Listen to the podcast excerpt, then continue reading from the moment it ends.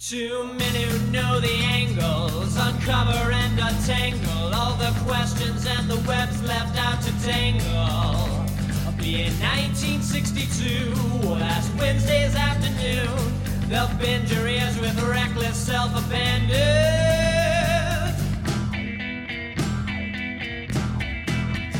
The amazing spider talk. The amazing spider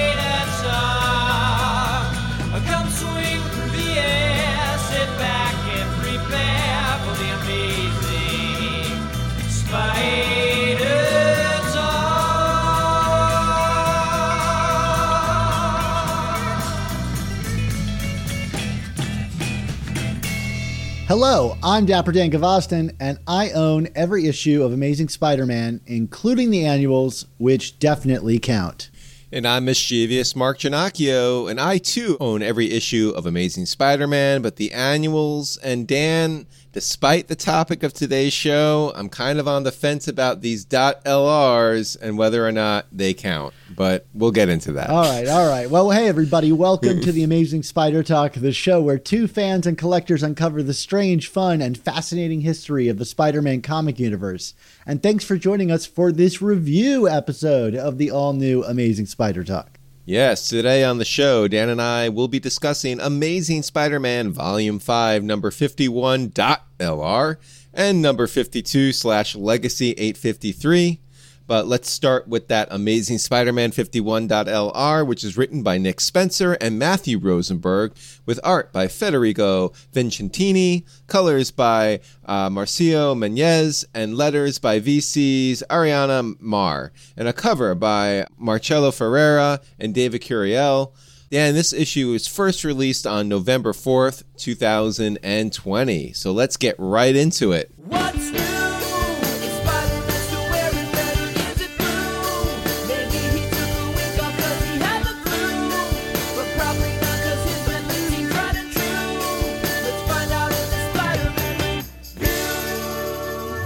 Yeah, I mean, I guess the kind of first thing we should talk about, Mark, is what how you open the show, which is your dubious nature about these LR issues.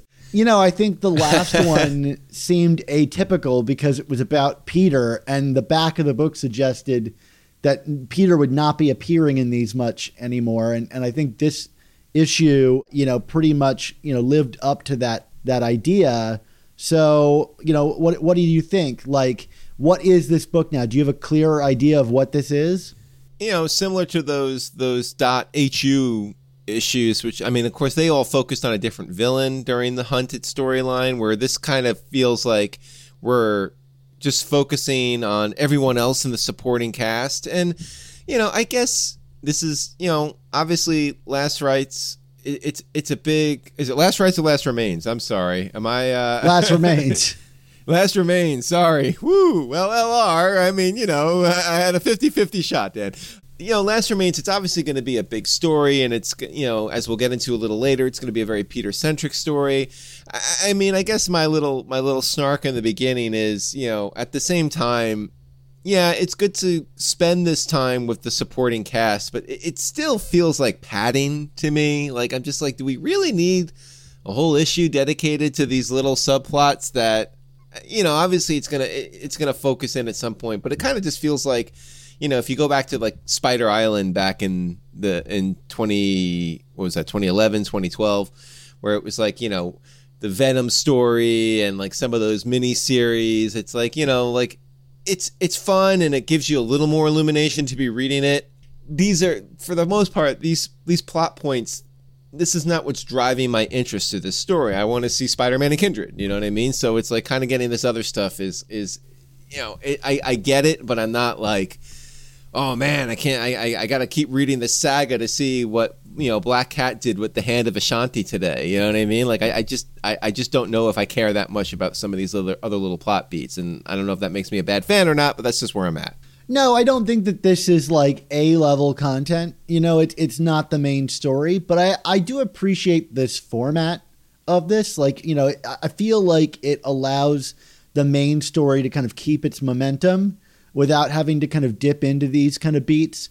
And and I think this story has its own momentum that's moving forward. I'm not, yeah, I'm like I'm like you. I'm not as interested in this story as I am in the main one, but I think that's like apt considering how they're naming this. Like if they were to call these regular issues of Amazing Spider-Man, I think it would be a little more disturbing. And, and I know that that doesn't make much sense considering you know it, it's a book like any other but that dot lr does allow me to kind of just accept that this is some smaller thing that's going off on the side but i think what i like about these even though what's going on in them is kind of like sometimes really dark or really awful i do think matthew rosenberg's writing is a bit lighter than what Nick Spencer is writing in the main title. And so it, for me, breaking up those issues has kind of been nice. Uh, you know, like it, it allows the tone to kind of bounce around a little bit. And I don't feel quite so weighed down by the regular Last Remains story that's going on. In that regard, I do think that, you know, th- this has kind of been a fun counterbalance. And, and frankly, you know, maybe I'm just a sucker, but I, I like getting a new Spider-Man book every week, or in this case, like two, or right. whatever you want. You know, Spider-Man whenever you're comic approaching overload. To this. You know, to the point I was making just before. I mean, if my, I guess if my option is, you know, five or six issues like this, or like three or four different three part miniseries, each, you know, like, oh, we're going to do a Black Cat Doctor Strange mini and, a, and an MJ Norman Osborn mini and, you know, an Order of the Spider mini. Like, I, I'd rather have this, which is to say, like, you know, I think the other format, which, you know, I just mentioned was what we had been getting with these big spider events in recent years. So, you know, this is a little more streamlined and clean. And like you said, yeah, Rosenberg's style is a definitely a nice counterweight to Spencer's darker tones. And you know, we're getting A plus art on this book, man. Like like I, I, I think I think the art has been great. Like it doesn't feel like the B squad is is doing this especially you know, Marcelo Ferreira especially, he's just you know, it looks great. These books look great. So, you know, overall, good stuff. I just, you know, I, I'm just not sure the stories themselves if I'm like on the edge of my seat reading this stuff. I, I you know that's that's my criticism. The art is enough to kind of keep me hooked. I mean, this guy I think is really like a, a, a great team player. I mean, I, I don't know what, necessarily what that means, but to me, it's like uh, Marcelo Ferreira and and Federico Vicent- Vicentini. Like th- this kind of like uh, pairing is really uh, excellent. I do think the cover is weirdly misleading. Like the interior artist and the and the, the cover artist did not really pair up. But uh, Federico Vicentini to me is like a, a superstar on this book, and I, I am really enjoying his art. And it cover we cover so many different things in this book, from like bridge collapse to we'll get to the big reveal at the end, and all of it is done with kind of an appropriate level of pacing, whether it's like fast and and, and light or like slow and brooding. I don't know how much that's the writer versus the artist, but I do I do feel like these books are being very well handled. Uh, Marcio Menyz, I don't know this person in the colors, but uh, you know I, I think it's a great pairing here. I don't know if this is like an art team that kind of came together aboard this book, but you know it, it feels like a kind of like a, a group of people that really know how to complement each other very well. So yeah, we want to get to some of the content in this book rather than hinting, you know, more about it. Let's start with the Sin Eater, whose the reports of his death by the hand of Kindred were greatly exaggerated. He is alive and well here. Uh, he was rescued by his followers. He's still devoting himself to the cause, Dan. He's gonna he's gonna clean cleanse the sins. So Sin Eater's still on the board, I guess. If you know, for those playing that game at home. Yeah, the big question is like, does he still retain his like his like sin sucking gun power? He had all those sins ripped out of him, but it seems like he's still somewhat demonic, even if he doesn't retain the like superpowers of the people that he stole all that stuff from. Based on the suggestion that we'll get to at the end of the book, that you know he has some tactic. It, it would seem to rob you know these villains or whatever of their powers. I'm interested to see how that continues to play out. But like for for all for all I'm concerned, like uh, Sin Eater is back on board for Spider-Man's villains in, for the long haul. I mean, I don't know that he survives this storyline, but we do have a, an active Sin Eater back in the Spider-Man universe. It seems.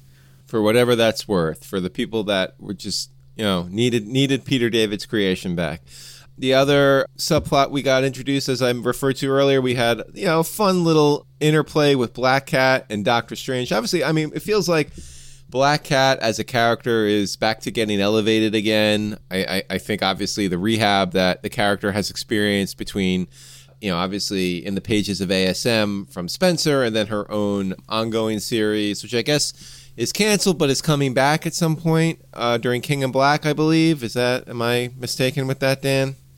Yeah, no, you're not wrong. Um, and it seems like it's not just for a mini series; it's going to be retain its ongoing status. You know, count that amongst the female-led spider books that get constantly rebooted. I, I'm I'm here for it just as long as we get more issues of that book like in terms of pairings that I would not have expected to enjoy. I mean, Black Cat and Doctor Strange is a fun one, right? I mean, I I, I enjoy you know you know the little the little cat and mouse, if you will, pun intended, I guess, with over the the the hand of Ashanti here. It was fun. I I thought this was fun.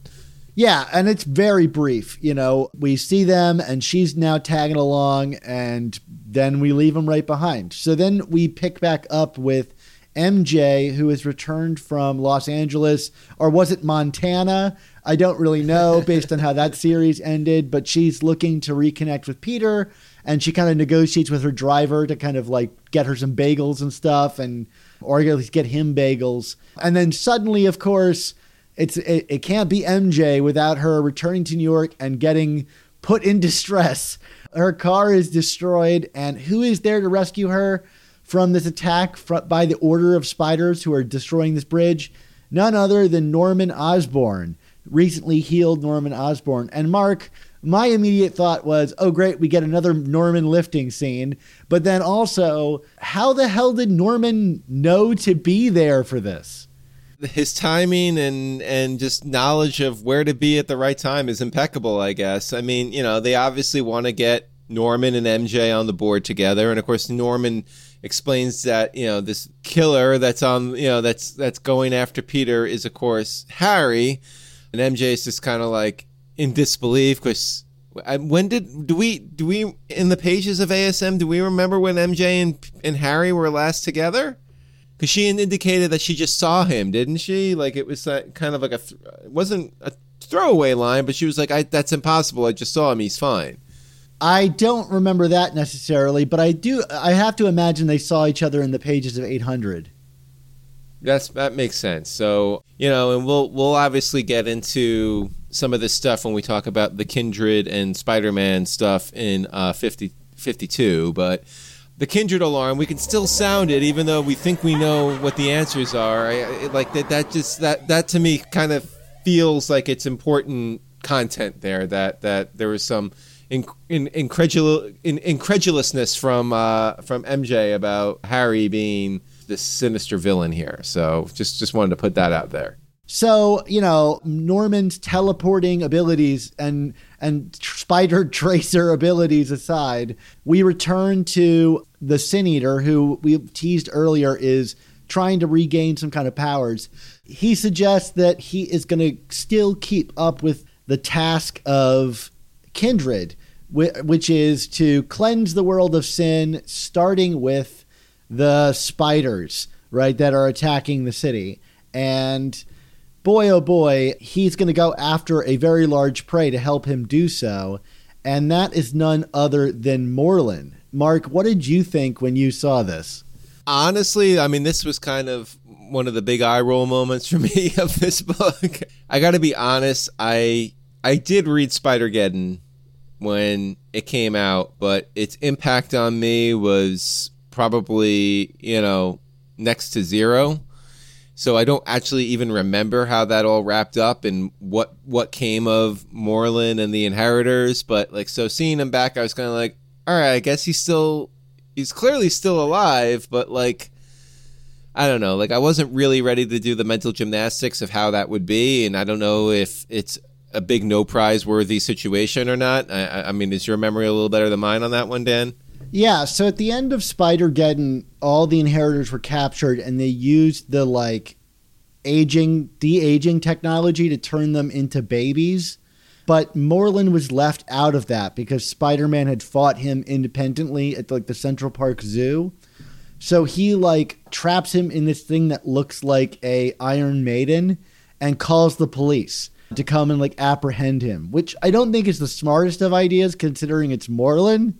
He's trapped in this Iron Maiden thing and it appears that Morlun was able to escape. Now, Mark, you and I have already read 52.lr, but we're not doing a review of that tonight. In that book, it's revealed that he broke free from that and got out.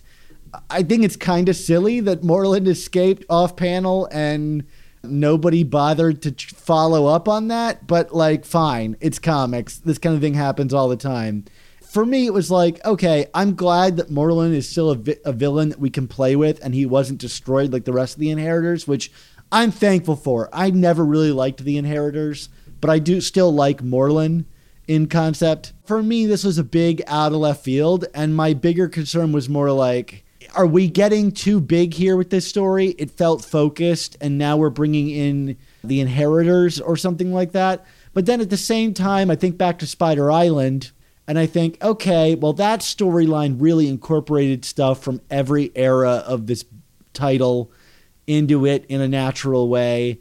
And, and, you know, maybe there's a way we're, we're dealing with a lot with, with a lot of JMS themes. So maybe there's a way they're going to tie it in. And it, I don't want to ruin our review for 52.lr, but I thought that what they did with Morlun there was kind of interesting, speaking of Spider Island. So I'm more willing to go for the ride, but initially from these pages, as cool as they looked and as thrilled as I was to see one of my favorite villains, you're right. It was totally out of left field. You know, not to jump ahead, but even with some possible interesting plot developments in the next issue of this of this offshoot series here. I mean, like I don't know, like I, I'm not trying to be too precious with my Spider-Man Rogues gallery here, but like you know, like stuff like this makes me worry if we're kind of diminishing the importance of Morlun because I mean, like you know, we went from this character being a special attraction a la when Venom first came on the scene in the 90s, you know what I mean? Like, uh, to, to the fact that, like, he's now, like, showing up in offshoot series, you know, even if he's got a, a, a major subplot going on here, it's like, you know, this, this guy was, you know, like, kind of at one point – you know this un- unkillable, unbeatable foe, and now it's like you know he can't even bother to confront the main hero of of the book anymore because he's got other stuff going on. It just it just I don't know. Like to me, it seems like it's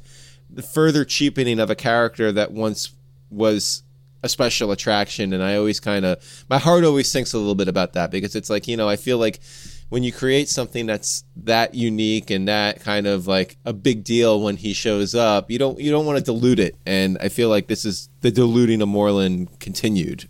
And I I'm totally sensitive to that, and I think you know you're more you're more right than than than I am to be excited by just seeing his reappearance. Um, like my bigger fear would be that he gets the juggernaut treatment in this book, which is he just gets a shotgun blast and he becomes just a, a power set for this character to wield. I mean, if it elevates Sin Eater, fine, but I, I didn't need Sin Eater elevated more than I needed Morlun brought back as a serious foe. I think there, yeah, you're right. It is, it is, it is wise to use caution on things like this, but at the same time, I do think that like villains appear and reappear. You know, if we had kind of left Doctor Octopus to just be who he was when he showed up in ASM 3? You know, would we have ever gotten him marrying Aunt May? I mean, what would the world be like without that? I mean, villains can can be can be elevated and you know de-elevated whatever at whim. So it doesn't really worry me all that much. But you're right, overusing something can lead to be, it being cheapened. It's something to keep an eye on.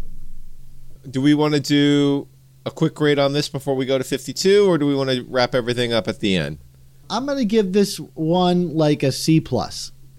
I am same as you. C plus on this. I mean, like I said, some fun sequences, some other eye rolly stuff. But let, us let's, let's get to the let's get to the main course here, which is uh, Amazing Spider-Man number fifty-two. Well, why don't you why don't you intro it, Dan? I don't want to step on your line here. So yes, next we're going to be talking about Amazing Spider-Man Volume Five, number fifty-two. That's Legacy eight fifty-three for those of you counting. Which, as I say every week, you all are. It's written by Nick Spencer. It, it's got art by Patrick Gleason and covers by Edgar Delgado and letters by VC's Joe Caramagna. There's our old friend. And a cover by Patrick Gleason and Edgar Delgado. And the issue was first released on November 11th, 2020, along with another issue, which we'll be talking about next week. So, Mark, Amazing Spider Man number 52 let's just go big broad thoughts and i think this is going to be one of those issues for big broad thoughts because maybe it's a little light on plot when when you actually like kind of like lay out well what happened in this issue it's not a lot but but what we get here is is a big moment i think for this book and for this run and for nick spencer i mean we finally get the Spider-Man Kindred confrontation. So you know, sound all the Kindred alarms and bells that you want. We got it.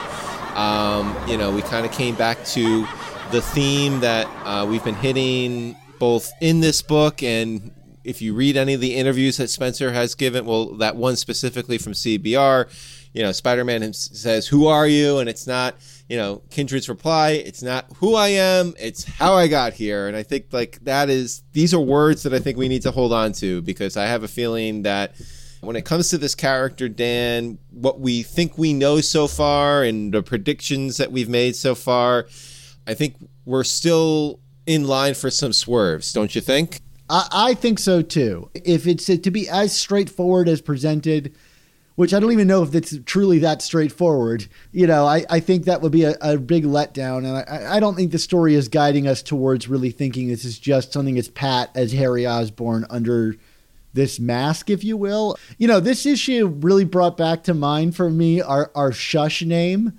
because, like, it, it, this is the issue where Kindred most resembled Hush to me. And, and I, I do miss our Shush name for for Kindred. But you know, I'm just gonna say it. Sound the biggest Kindred alarm of all. Because the moment you're right, Mark, has finally come. Peter and Kindred face off.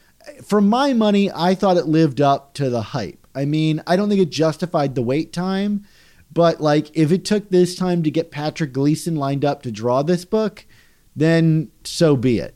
Yeah, I mean, obviously, I mean, I mean, Gleason's been knocking it out of the park for months now. But yeah, I mean, like his his kindred is absolutely terrifying, and you know, in terms of the actual sequence, the fight between him and Spider Man. I mean, like you know, Spidey doesn't have a doesn't have a shot, and and yet, it, it, like you know, I sometimes get annoyed.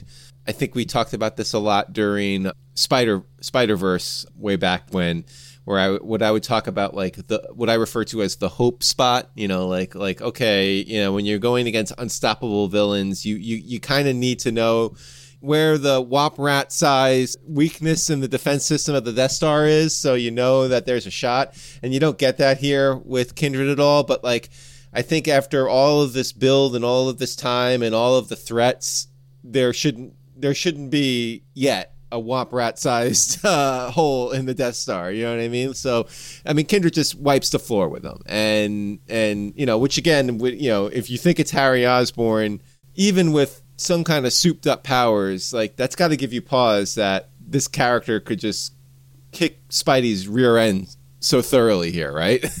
Yeah, I mean, it get this thing is really reminding me of Coming Home. I mean, speaking of Morlun, we really have like this kind of Spider-Man against the impossible villain, but also this reminds me of Superior Number Nine, which which is like that moment in the dreamscape of true failure for Peter, a sort of like unrecoverable disaster, and this issue feels like that. It's the pit of your stomach. He's not coming back from this, folks uh, moment in the book. Now, I don't know that it hits quite as hard as Superior 9 did.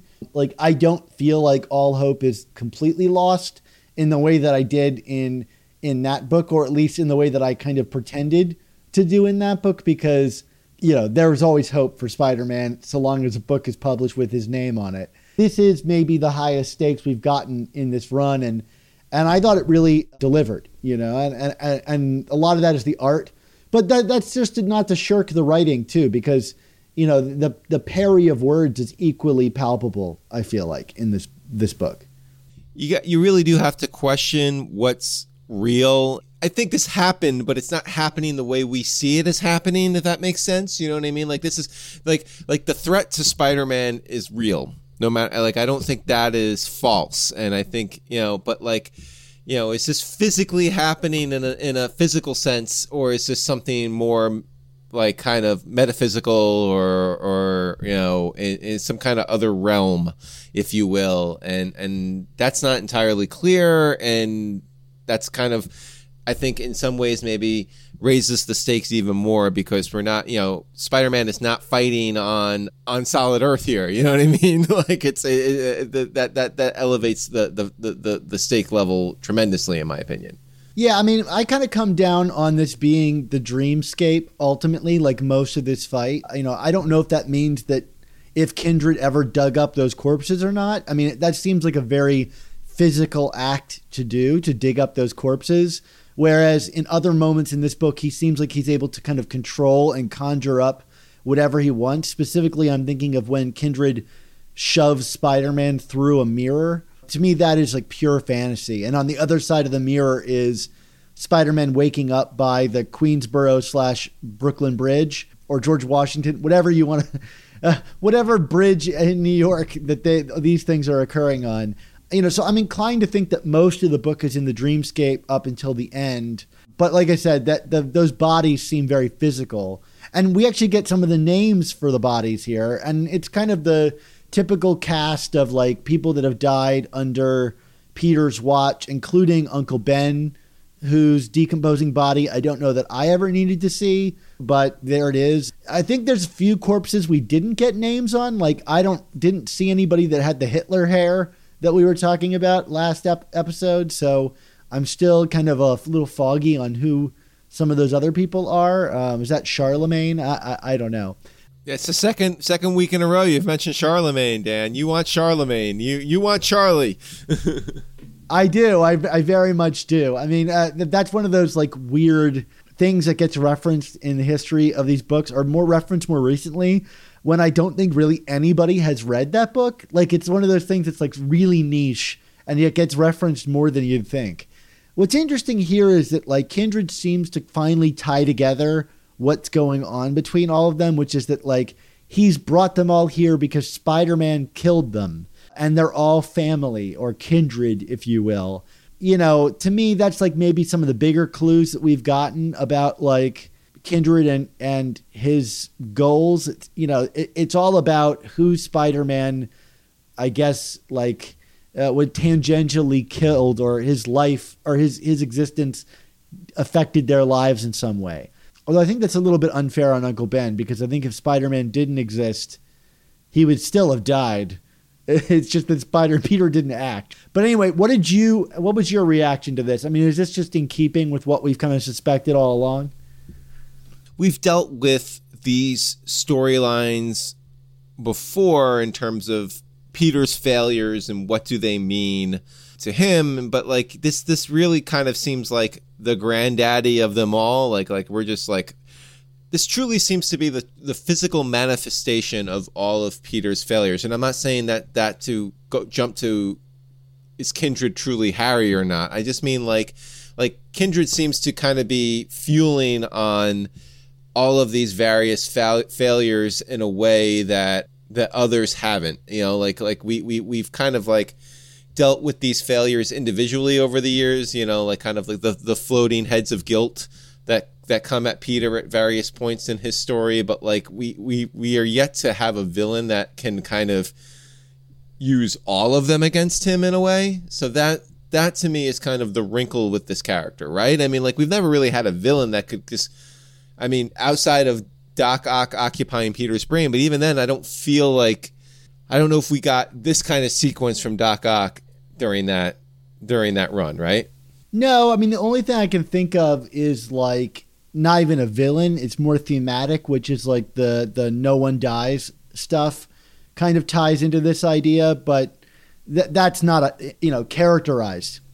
No, that's more. That's more. Like I said, that's the floating heads of shame thing. You know what I mean? Like we've we've, we've of guilt. We've gotten that a ton of times. I mean, like there, there there's so many stories where Peter is looking back and I have failed this person. I have failed that person. I mean, no one dies was a great kind of manifestation of all that. But like, like Kindred to me seems to be the first villain to kind of be grabbing all of these moments and bringing. I mean, he's literally bringing them together at the table with all these corpses and saying, "This is this is this is your failure, Peter, in front of you." Which again, so so that you know, let's let's stop tap dancing here, Dan. I mean, do we are we like I was, you know, hey, I could say I was right and and hold on to the idea that Kindred is some kind of manifestation of Harry Osborn, right? I mean, that's what we learned two issues ago when Kindred is Harry. But like I think it's something much deeper and and greater than that, right? With with with the way this is being worded. I mean, like the words really matter here. The visuals really matter here. There's there's some there's something more than just Harry going on here. Yeah, and I'm going to keep reiterating the thing that I've kind of been saying from the beginning is that I think that this is Nick Spencer's way of finally addressing One More Day directly. There's these hellish elements, and by the end of this story, which we'll talk about, I think we're really going to go straight to the heart of it. Like we're literally going to go there and and and deal with it. Especially if you've seen the preview pages for issue 53 um, which really get into one more day. I, I, just think that like if it's Harry, if it's all these people, whatever the deal that Peter made with Mephisto was, and its effect on the world around him, and how that was driven by guilt versus responsibility. Like to me, that's at the heart of all this, and you know maybe Harry is the greatest representation of some aspect of that but I'm much more inclined to believe that the Harry thing is still maybe a red herring, and Norman is experiencing that because Harry is his greatest guilt in some regard. I mean, I, I, would not be displeased if it was Harry, and there, and and I think that that's more likely than not that it is Harry.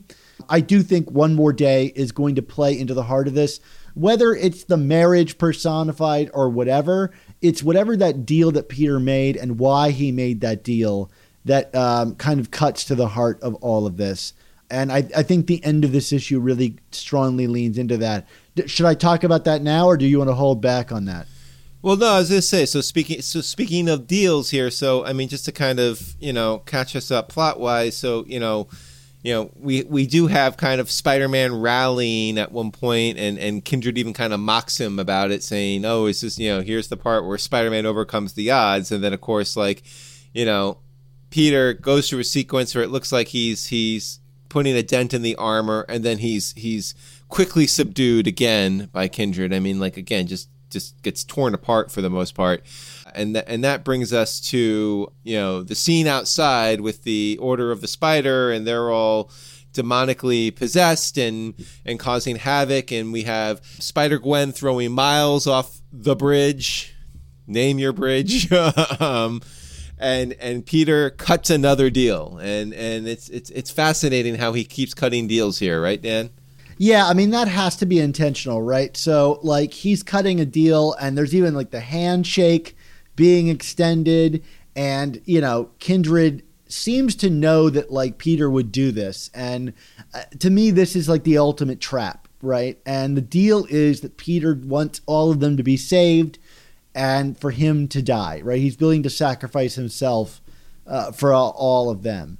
You know, they're all saved, and Kindred does exactly that, which is then he kills Peter by snapping his neck, uh, you know, a la, a la Gwen Stacy, which is a great moment, uh, like, you know, in terms of like, what a what a stinger for an end of an issue. But to me, it's like you know, I I I expect the next issue to open up in some version of hell right? I mean, like that's where we're going, right? We're going to hell, and Peter is going to confront this demon that he made a deal with, and the, and those decisions. I mean, to me, that's the only place this could go. Is is that what you're thinking, Mark? When Peter made the initial deal with Mephisto with uh, his marriage, I mean, you know, one of the ramifications of that deal or consequences, if you will, seem to be the resurrection of Harry. This is all connected. It's it's it, like I don't know exactly how Spencer is going to connect all of these dots, but it seems to me it's this is so intentional. Like I don't even know. Like it, it's not subtle at all, Dan. I mean, like we're we're we're going to hell, like you say, and and you know we're we're we're going to learn now exactly what kind of hell Peter has unleashed in making these deals because it does seem like he is, you know, for someone who is so noble and true, he he does seem to kind of want to even when he's quote unquote sacrificing himself, it's like he he is he is looking for shortcuts to to get to to get to the ends that he wants. You know, even you know, like you know, yes, it's it's selfless that he's ready to sacrifice himself to save his friends here, but like you know why is he making a deal with other demonic presence? You know what i mean? Like like like like it's it, it, it never works. This is the oldest story in in literature you know? Like you you make a deal with the devil it doesn't work out for you like you never get what you want. I thought the mirror imagery was really interesting in in this issue. I mean, we'll talk about imagery in general in this issue because we can't not talk about Patrick Gleason. You know, Kindred suggests like not only am I all your ghosts that live on through me, but also that like you know, his, Peter's greatest enemy is always himself. Like it's like fighting his reflection in a mirror. And I do think that maybe there is a version of this that ends with Kindred being like eh, some iteration of Peter. And I know people have suspected that, but you know, I wonder if this character just takes on the appearance of like whatever your greatest guilty sin is or whatever, you know, and and that's why Norman is so convinced it's Harry and and so on and so forth. You know, there is still a mask on this character for a reason. And and, and I, I do suspect that we, we will see under that mask and it will be something uh, what what do you think of Patrick Gleason overall in this issue? Because I mean, we've been gushing about this guy. I could gush more about this individual title.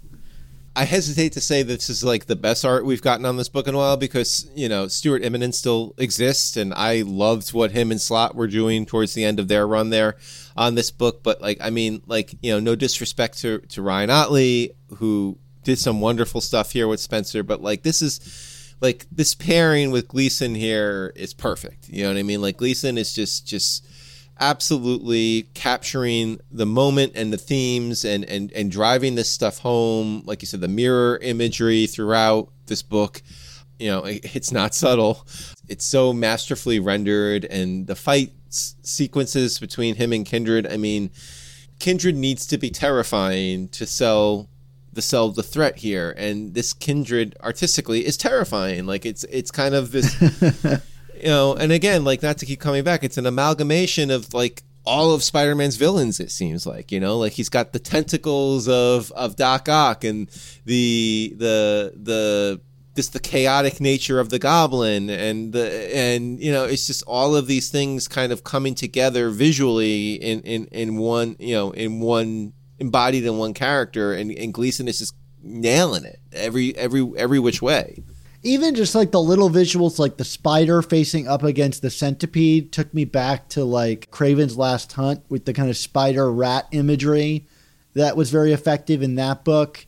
The kind of full page splashes here of Spider-Man like r- like fighting Kindred and the tentacles weaving and the layouts that like go backwards and forwards uh, you know, you feel completely unmoored in space by by the images, but it's always easy to read. I'm never confused by following it. It's like the best of every different spider artist kind of combined. It's got that kind of grounded weight to it that uh, you know gives it real uh, consequence.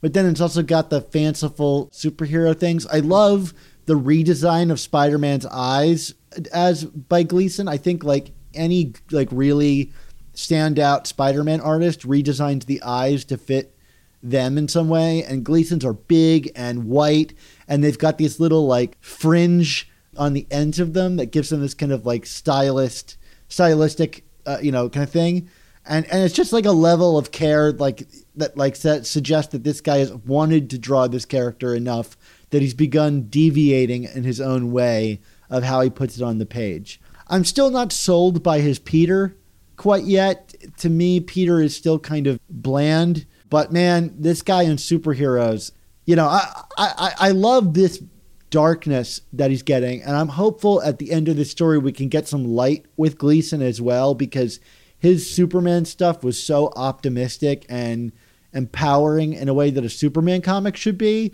But I also want to see his approach with that with Spider Man, just because uh, Spider Man can be optimistic here and there.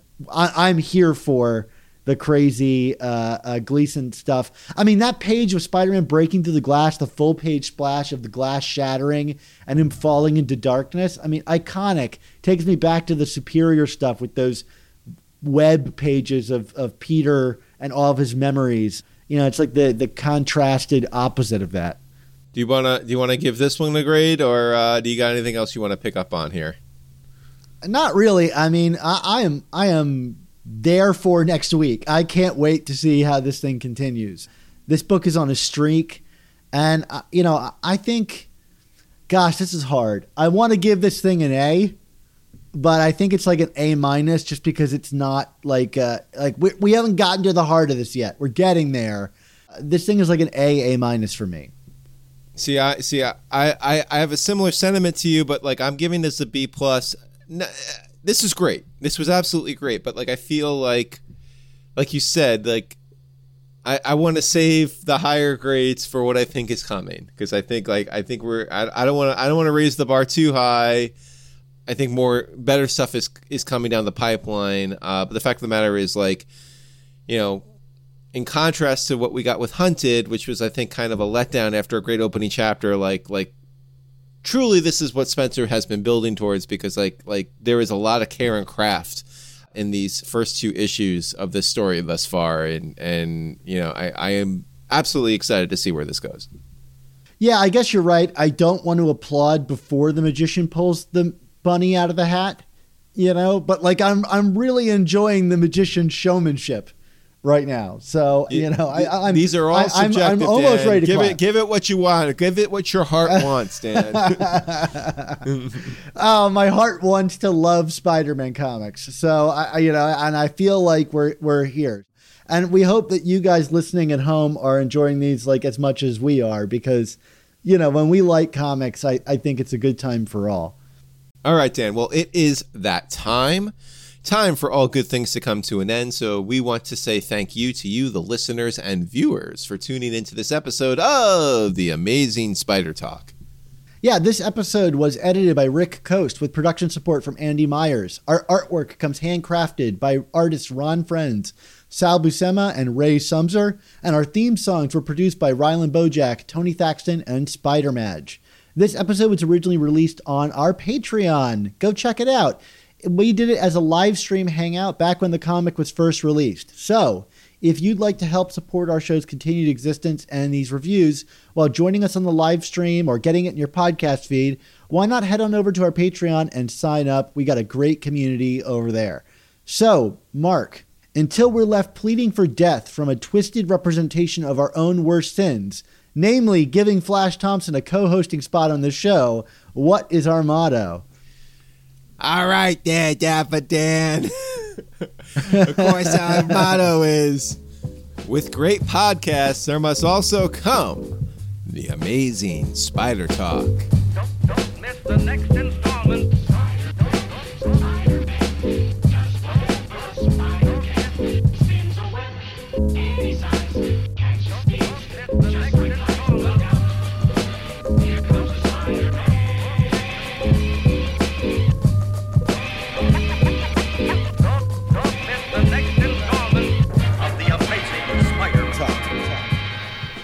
It's like I whiskey. heard a ghost.